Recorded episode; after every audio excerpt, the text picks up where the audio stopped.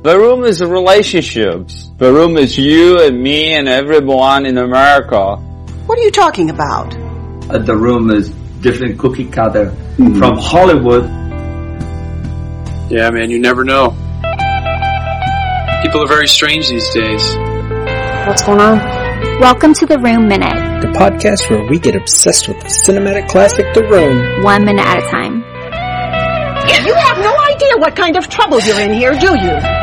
Why are you so hysterical? We always wanted people actually talk about it. I did not hit her. It's not true. It's bullshit. I did not hit her. I did not. Oh, hi, Mark. Oh, hi, Allison. Oh, hi, Rob. Oh, hi, listeners. We're here to talk about Minute fifty-five, in which Peter plays psychologist. First, I have news. Recently, the supposed original script has felt a little too good to be real, and I've tried to ignore it. New evidence has come to light in a piece from two thousand fifteen, a Vulture piece by Nathan Rabin, in which he describes the script he bought from Greg Sestero at a screening. That does include certain parts that were quite nice and early in the script. I am not a slave here, am I? You know, the opening line of the film. That Johnny calls his boss Old Man Donkey. That's in there. That Lisa tells him to burn his mouth is in there. Breast cancer gets mentioned more than just the one time, so that's nice. Yeah. However, the original script includes no Billy or Denny, and thus no Jimmy or Chris R., and no Mike or Bran. Rabin actually says, with no goofy fornicating friend or guileless protege to alleviate the tension, Wiseau's distaste for and fear of women becomes even more evident. So the so-called original that I have is not. It will remain ignored for now. And it was getting to even worse passages where it was even more obviously someone adding stuff. But done pretty well most of the time. We could still use it and just call it the improved script. The improved. Yeah, maybe.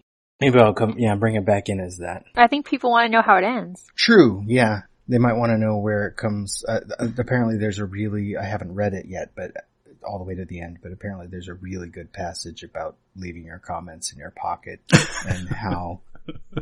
Oh, hi, Sean. Oh, hi, Robert. Hi, Allison. Hi, Sean. We're here with Peter and Sean and Johnny and Mark and Allison and me. And eventually, soon, we'll have uh, Lisa and Denny as well. This is possibly the longest scene in the film. You really tripped me up for a second. Yeah. I was like, who's the guy named Peter? In the movie. Yeah, we're all here together. I think this might be the longest scene in the movie, which is interesting because it's this, just this long conversation about they're reestablishing the plot, which is something from the quote-unquote original script where it divides it like it's a play, and this is, uh, is this act three now of four? I forget if it's divided again. I know it was act two when we were introduced to Mike and Michelle, so it's like act one establishes your core characters, now we're adding support and expanding the world of the film, which you, Sean, have still not seen.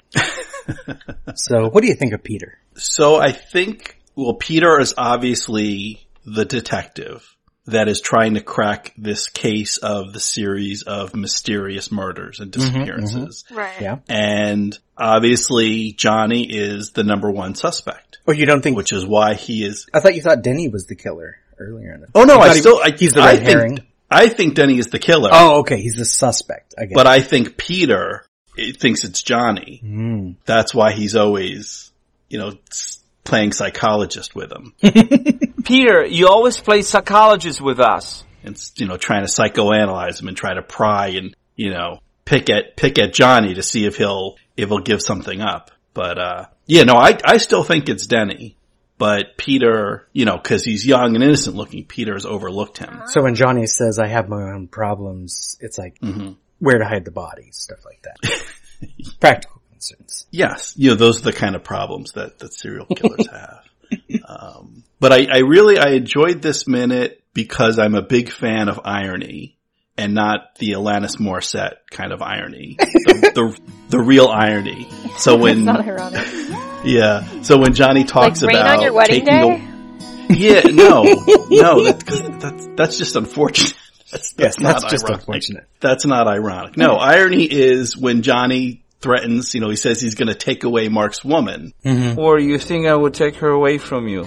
But of course it's Mark huh? who has taken away Johnny's woman. Yeah. And we know something that the character doesn't know.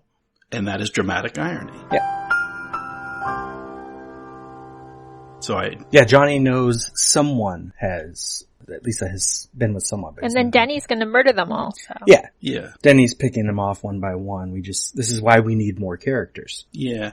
So I'm just, I'm just, I, I'm waiting for the scene where Denny confronts Lisa because, well, Lisa's going to confront Denny because she's going to figure out something's up and he's going to be like, I did this for you. Mm. I killed them. You know, he, she, at some point he's going to have to kill Johnny and then he's going to, and that's probably when Lisa figures out something. Maybe she walks in and then he's like, well, I knew you didn't want to marry him. So I killed him so we could be together. And then she's going to be like, you're crazy. Or maybe she's going to be like, that's lovely. And they run off together. I don't know. You know, it could go either way, but. That's the nicest thing anyone's done. I mean, that, that could happen, right? It could, yeah. I've seen the film and I think that could happen. It makes sense. Yeah. So this is, this is, um, my first, my first minute with Peter. Mm-hmm, mm-hmm. And. Yeah, he is, he, he doesn't really fit in. Like, I could buy Mark and Johnny, like, they're friends. And, and part of it is because don't, they're the two that knew each other, like, the actors. Yeah.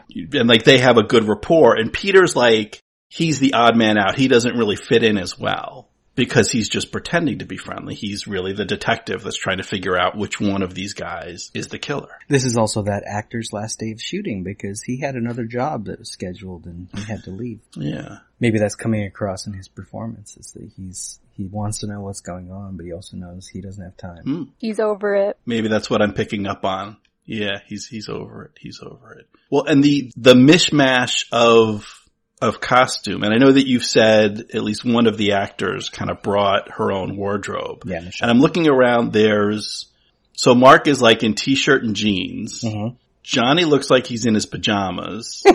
Although when, in the next minute when he gets up, I realize he's, he's just wearing all black. But for this minute, I'm like, is this guy just wearing pajamas? And then Peter's in suit and tie. Yeah. I'm like, these are three different people from three different worlds. Mm-hmm. Or at least they have three different places that they've come from or they're going to. One's a detective, mm-hmm. obviously. Yeah. Undercover. Oh, yeah. Johnny, I don't know if you remember what he does for a living. Or what he claims to do for a living. Maybe it's not right. Oh, he he uh, he works at a bank. Yeah. Yeah. See, I have been listening. Okay. And in his pajamas, yeah. Is is Mark just a gigolo? Does he have a job? We don't know. He was very busy while sitting in a car once. That's all we really know about that. And nothing suspicious about that at all. Greg Sestero no. likes to think he's a cop, but the movie never gives us that. And in fact suggests he's really bad at picking up on clues. So, depends. Hmm. Now, of course, we have Peter wanting to know about Johnny's problems. I have my own problems. Tell me about your problems, Johnny. Because in a previous minute, just a minute or two ago, Johnny has told him that Lisa is cheating on him. And now the conversation has kind of turned to Mark as Mark arrived. But Peter, you know, he's playing psychologist. He wants to know who are, like, which one of these people is the killer, obviously. So he needs to know more. I love um, Johnny's wording. Sean, you won't get this because you haven't seen that scene, but... Lisa's teasing me about whether we are going to get married or not. Allison, would you call it teasing? No. I think it's pretty clear. I'm your future husband. You sure about that? She definitely didn't say we're not getting married, but she said... Maybe I'll change my mind. In a tone that suggested it's going to happen. I wouldn't call it teasing. Teasing sounds fun. Teasing sounds playful. He also says, though, that... We didn't make love in a while. As far as the editing suggests, they have made love twice in the last, what, three, four days maybe? So I'm not sure what he means. But maybe we did have a jump forward in time. It couldn't have been very much, because the whole movie covers about a week. His his sense of their love life is interesting, or his sense of time. Maybe they do it every day, usually. Yeah, it used to be every day, and now it's only every, like, twenty-six hours for him. He doesn't know what to do. Yeah, every every couple's different. Yeah. So it's whatever, you know, pattern they've established. It's changed. Well, they've That's been together for five or seven years, so it's like that seven-year itch thing. She wants something else from the relationship, mm-hmm. and so she finds it somewhere else. He just wants them to keep having, you know, their sex every twelve hours. And he's not getting it, so it's not right. And Peter is trying to, he's trying to solve the problem. Like an expert. You know, you never, you never really, really know. know. I mean, like, you should tell her about your feelings, okay? You shouldn't hide them. You two have been together forever. You can work out anything as long as you talk about it. Which, as a podcaster, I agree. You must talk about everything. And that might have actually solved Johnny's problems instead of what we do get. Yeah, Mark Mark is pretty useless.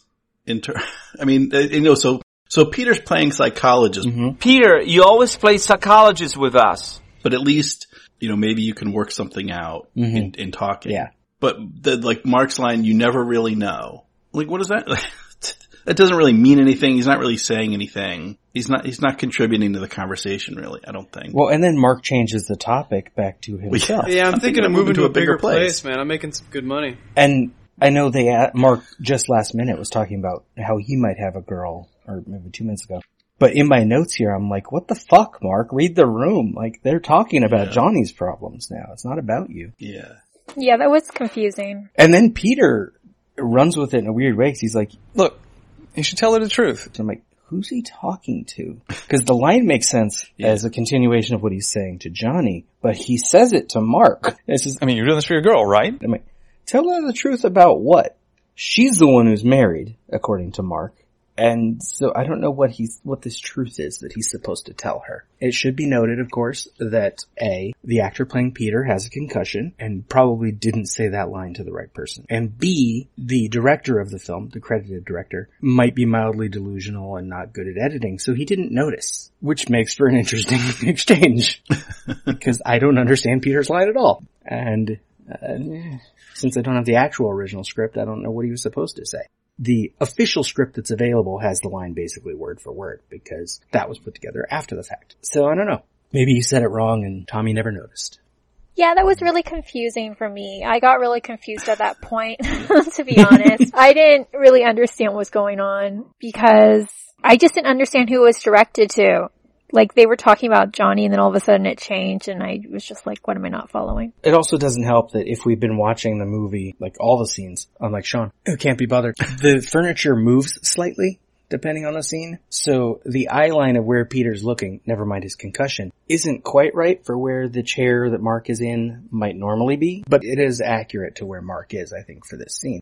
But that chair moves. The couch moves slightly. The angle changes a little. It's sometimes closer to the front door, sometimes closer to the fireplace. And so things move around. And we have to keep up because it's, you know, just like life. Conversations move around. And you, sometimes you can't keep up. I said it before and I'll say it again. Life moves pretty fast. Yeah. If you, you, if don't, you don't stop, stop and look, around, stop and look around, you could miss you it. Just might miss might it. Miss it. Mm-hmm. Now does that, does the movement, because the, the, the movement of the furniture, is that supposed to imply a passage of time? Or is it like Johnny's sex life where just every twelve hours it's have sex and then rearrange the living room? They just move, yeah, they just move the couch slightly. Just slightly. There's also a new, looks like a new cushion on the couch, even though we've seen the couch as far as we know yesterday for a whole scene with Michelle and Lisa and it didn't have it. So new things come into their lives often, even though they're about to get married, even though it's about to be his birthday on Friday. He doesn't know there's a surprise party, but there is. Right. Even though he didn't get that promotion, he's still mm-hmm. buying new cushions. Yeah, Old Man Donkey didn't promote him, but he's, yeah, he's out there shopping. Well, we know Lisa went shopping, so maybe she bought a new pillow. Oh, maybe the, maybe the candle business is picking up? Mm-hmm. Yeah, for the candle addiction. Maybe that's what Lisa does to keep busy. Because they have an entire room just dedicated to chairs and alcohol. Chairs and alcohol. Mm-hmm. And slash or... Maybe someone on the set was playing a trick on Tommy and being like, I bet he'll never notice. Possibly. Or it, it might even be, it, we'll see it, it near the end of the, like in a couple minutes, Tommy slash Johnny gets up and then sits on the back of the couch. So it may have been that cushion was stuck there because he knew he was going to be sitting up there at the end of the scene for some reason. And so he was like planning ahead. Or it may have been Graham Futterfoss, the second director of photography, knowing he was going to quit tomorrow morning, fucking with everybody. Because what does he care? They're forcing him to do a bunch of close-ups for this scene that he doesn't want to do, which means extra camera setups. And he knows if there isn't a generator on set tomorrow morning, he's quitting anyway. And Tommy's not good with spending money, even though he spends a lot of money. So Graham's pretty sure his job is done tomorrow. Maybe he's just having fun. Or maybe no one, they didn't have anyone keeping track of continuity. Or all of these things wrapped up in a nice little package that makes it wonderful for all of us. Those are all possibilities. Mm-hmm. Yeah. Guess there's no way to know. Now, I must get to, because this is the payoff for several minutes of unexplained audience jokes. Notes from a midnight screening. Notes from a midnight screening. The audience laughs at Johnny's opening line for this minute, of course, that I'll, he'll take her away from Mark. But then every time Peter gets a close-up, random people around the audience are screaming for Peter's attention. Peter, over here. Peter, Peter, over here. Multiple times. This has been happening for this entire scene, Sean, because he keeps blinking. Mm-hmm. He keeps acting strange. Lots of Peters as this minute goes on. And then second forty-six, we get the payoff as finally the actor playing Peter looks directly at the camera, directly at the audience who've been screaming for his attention for multiple minutes. And it is a wonderful thing because the audience cheers, they love it, they have interacted with the film, and made the world a better place. It's one of my favorite jokes that the midnight audiences do because it lasts so long. When I first heard it, I'm like, what the fuck are they screaming at?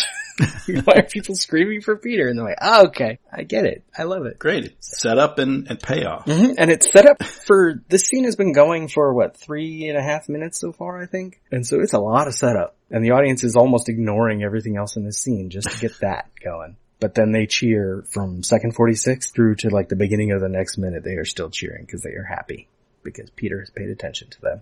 It is pretty magical. It is, I, you know, as an audience member, you feel special. Someone up on the big screen is looking right at you, and Pete is looking right into that camera. There is, is this a spoiler? Hmm. Just yesterday, so I go to see, yesterday at the time we're recording, what's the movie called? The documentary on Mister Rogers last year was Won't You Be My Neighbor. The Tom Hanks movie is called It's a Beautiful Day in the Neighborhood. Yeah. There is a moment in that movie, about the middle of the movie, I think, maybe two-thirds of the way in, where they do the, I don't want to spoil it too much, but there's a moment where Tom Hanks looks at the camera, and the whole movie has been played. It's not the kind of movie you think it is, by the way. He looks at the camera, and he's basically doing the Mister Rogers thing of interacting with the audience, and it works superbly. Like, it made, like, people in the audience were, like, tearing up at the moment because of the way it plays, and it's it's great. When a person looks at a camera and it's something that you can interact with and make better, it is cool. When people look at the camera because they suck, it's it's awful. Peter's is wonderful because when does he look? He looks when he takes a drink after saying that people are people. Sometimes they can't see their own faults. So where are we at this moment when Peter looks at us? We're in our heads thinking about our faults, thinking about what's going on in our lives and how the room is making us better. Yeah. I don't feel like the room is making me better. Oh, rude. See, I left the pregnant pause there so you could just grab it and run with it, and you just had to counter. Wow. No, you had me when you were saying thinking about our faults. Yeah. Well, how does it not Sorry, make you a better person? Sorry, was that not the right pers- response? No, it's fine. But, of course, the room is making you a better person. It's making you talk about movies and talk about life. Oh, no, I like doing this podcast. Yeah. I just, I don't feel like if I were just watched, oh, I guess it's making me better. Yeah. Yeah, no. What do you think, Sean? Well, and then I think it's very telling that Johnny's next line is, what is it? You're right, Peter. You're right, Peter. Mm-hmm. And Johnny would know because he's Tommy who's making the film. So I think that's just an extra, you know, so we know that what Pete is, what Peter is saying is important because he's looking right at us as he says it. Mm-hmm. But then we have the filmmaker speaking through Johnny telling us that Peter is right. Yep. So, yeah, you know, sometimes we can't see our own faults. So it's a beautiful moment. I don't know if it's beautiful.